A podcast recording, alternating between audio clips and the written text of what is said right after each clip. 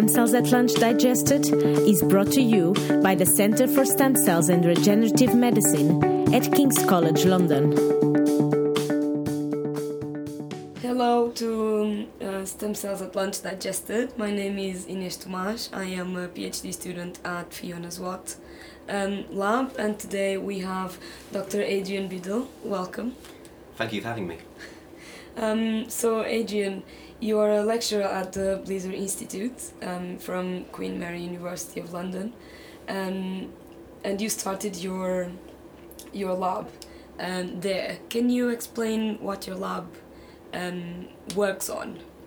Yes, uh, we work on oral cancer. My lab at the Institute has been going for a, a, couple of years now. And in fact, I did my postdoctoral work in the Institute, so I've just sort of, I'd say seamlessly, maybe not quite seamlessly, but more or less seamlessly come straight through into, into, into starting my own group. And um, we're particularly interested in uh, the role of, of, cancer stem cells in oral cancer. So the cancer stem cell um, concept has been around for quite some time now, but it's particularly important in terms of oral cancer for uh, trying to understand how the uh, tumour invades and, and, and, um, and responds to, to, therapy and how tumours become resistant to therapy.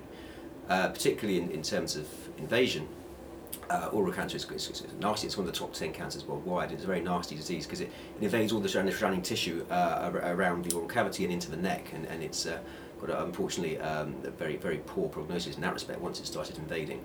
And so we want to understand how, how, understand how that happens. And cancer stem cells are um, these cells which, which drive this, this process. They, they are the cells at the root of the tumour and they have what, what we call phenotypic plasticity. And all that means is they can, they can change how they behave and they can uh, go from a, a, proliferating, growing tumour cell and turn into a tumour cell that, that, that, migrates and moves around and actually then start moving um, and, and invading into the, the tissue surrounding the tumour. And we're looking at understanding that process um, and how stem cells can, can change their, their behaviour. All right, thank you. So I know you've identified two different um, main cancer stem cells do you want to explain why are they different and why are they important? Mm. So, so most of the uh, uh, oral cancer is, um, like most cancers, it is cancer of an epith epithelial tissue. That means it's a tissue like the um, the oral lining and, like for example, the skin as well, where the cells are normally all, all stuck together and they sit there and they, and they grow, but they don't move around. And when a, a tumour starts growing, it does the same thing. We have these stem cells at the root of the tumour who drive the tumour growth and also give rise to more differentiated cells or sort of um, cells which stop growing, just like in normal tissue. Um, and they grow and they, and they expand, but they don't move around because that's not what, what epithelial tissues do. Uh, but what we found is that once a tumour reaches a certain point, these, these stem cells can switch their identity and they can change to an identity where they can detach from each other, they don't have to be attached to each other anymore, and they can start moving moving around. They become more elongated.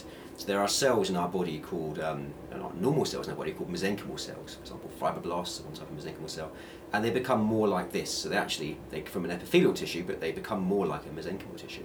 And that enables them to move around and, and start invading the surrounding tissue. And in fact, then they can go back again. They can switch both ways. And once they become mesenchymal, then they go back again to an epithelial phenotype, which is important, so then they can grow again uh, and grow a new tumour at, at, a secondary site. And this is known to be important now in, in lots of different tumour types. Um, oral cancer is one where, where we see a very clear uh, switch in one direction and then back again in order to drive this, this process. And so, do you think that this is the core, like the key that we need to focus on to find a cure? Well, what, well, one important thing about this is it appears to be a, a, process which is very important for metastasis. The metastasis is what causes the, the majority of, of cancer deaths because tumours and one of one of the problems with with, with, with um, treating tumours is that they're they're extremely diff- they're extremely variable. Each cancer is its own own little disease uh, with different mutations and different behaviours. So it's really important to try and latch onto something which which could be common to maybe not all tumours, at least a, large a large uh, proportion of tumours. So then we can hit that process and hopefully um, treat a lot of, lot of different tumours. And this this this process, this switch between from, we call it epithelial mesenchymal transition or EMT, where they switch from this epithelial this mesenchymal phenotype. Uh, we think, at least certainly in oral cancer, and um, it looks like potentially some other tumour types as well, could be a common process that is that is used to drive um, the uh, this this invasion away from the primary site, which at the end of the day is what, what causes the, the destruction and, and is what's dangerous about cancer. So in this would be so if you find the way of targeting this, mm. would it be transversal to all types of cancer? Well, there's um, there's lots of different types of cancer, and not all of them are from epithelial tissues. In fact, one um, type of cancer that we work on a little bit alongside oral cancer is, is melanoma, which is uh, the, the cancer that comes in moles in the skin, and these are really dangerous cancers, uh, and they um, they invade very early on. So unlike um, most cancers, like oral cancer, where they grow quite a long time first before they start to invade the surrounding tissue, melanomas will uh, invade and, and um, what's called metastasize all around the body before the primary tumour gets very big at all, before sometimes before the patient even noticed. And the interesting thing about melanoma is that comes from a, a mesenchymal lineage. It comes from a tissue which never had this, this stuck together epithelial phenotype. They've always had this elongated, elongated phenotype, even in the normal tissue. So that suggests that because they've already had this, this um, developmentally, so in, in, in the embryo, they've already undergone this epithelial mesenchymal transition, that um, they are primed to invade and metastasize.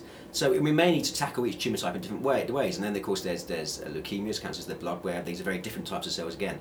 But we're, we're hoping we can uncover some some general um, con- concepts that can be used to start to tackle cancer individually. Although certainly they will need to be tailored to each cancer. We, we are finding um, it'd be nice if all cancers were the same, but we're finding each tumour type is, is actually quite different, and uh, and therefore you are going to have to tailor it uh, the the the um, the way of treating tumours to each each type of cancer.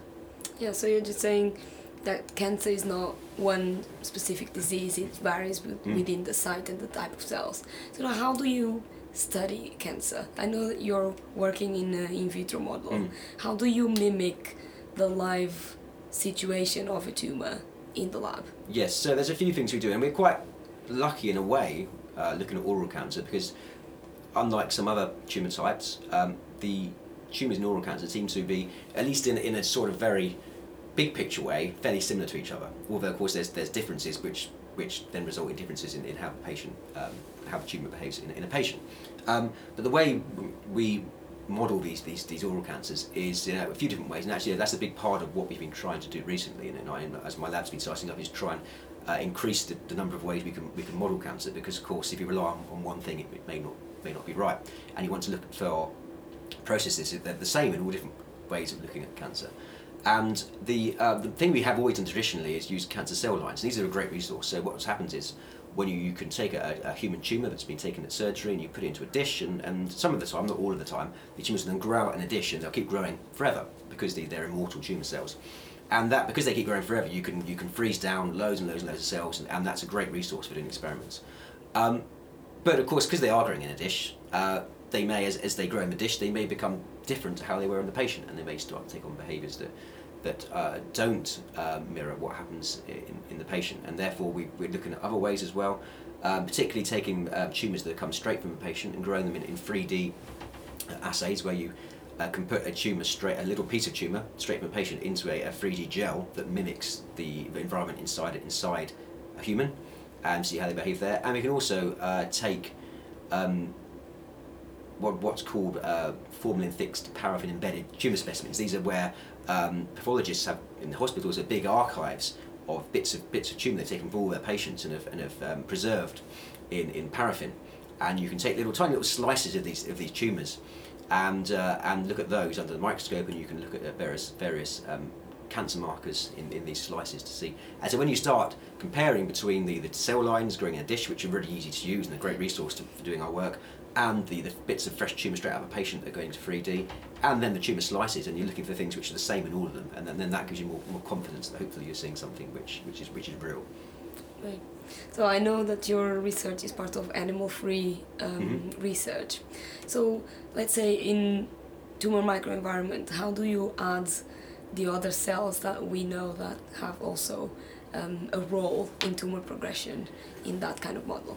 Yes, so there are. Uh, that's a, a really, a really um, exploding field at the moment, and it's something we uh, we've hardly touched on in, in, my own group. That we, well, although we are increasingly moving in that direction, but there are lots of, of um, other groups out there who are doing really amazing stuff in this field, uh, particularly using microfluidic, microfluidic devices where you can actually layer in different um, sort of zonal regions with different types of, of cells in.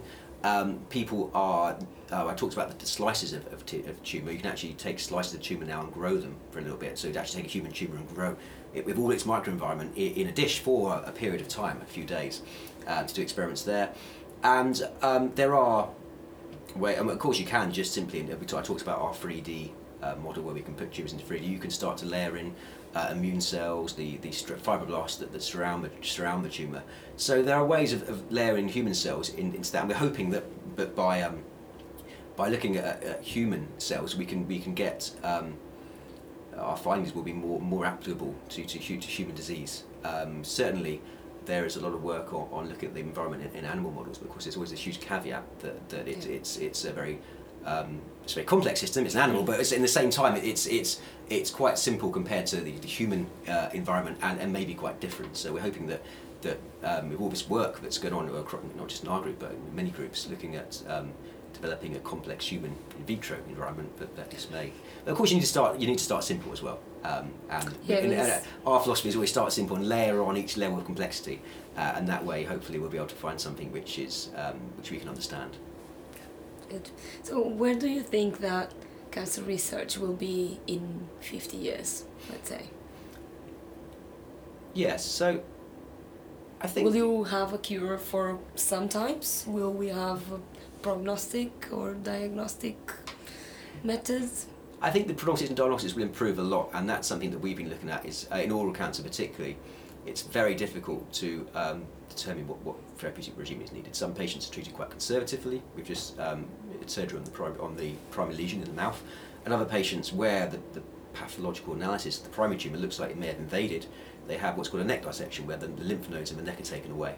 And that's actually a, really unpleasant surgery that has lots of morbidity, and it's quite difficult to target that at the moment. And I think that's something we're working on to try and um, develop ways of identifying whether you've got these metastatic cancer stem cells and if that increases the, the risk of, of, of metastasis so we can better target these surgeries. That's certainly one thing, but I think it is one thing, and more, more generally, I think it's difficult to become a bit sort of pessimistic. Sorry, it's not difficult.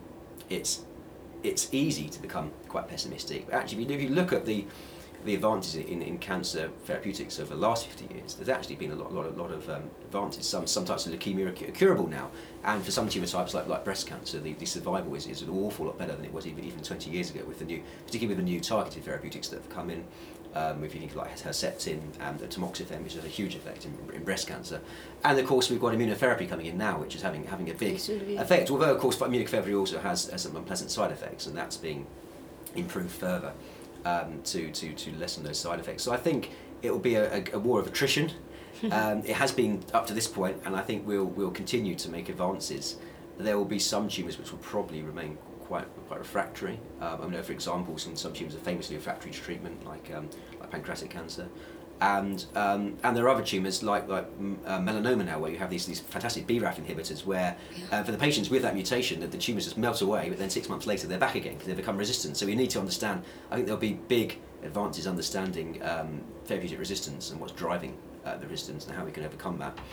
And also hopefully in developing therapies which are, are more generalizable a lot of the new therapies coming in now are great for a very small subset of patients but but don't help others. And I think you know, we will be probably make big advances understanding why that is and how we can make some you know, develop therapies which are a bit more generally applicable, can, be, can benefit more patients.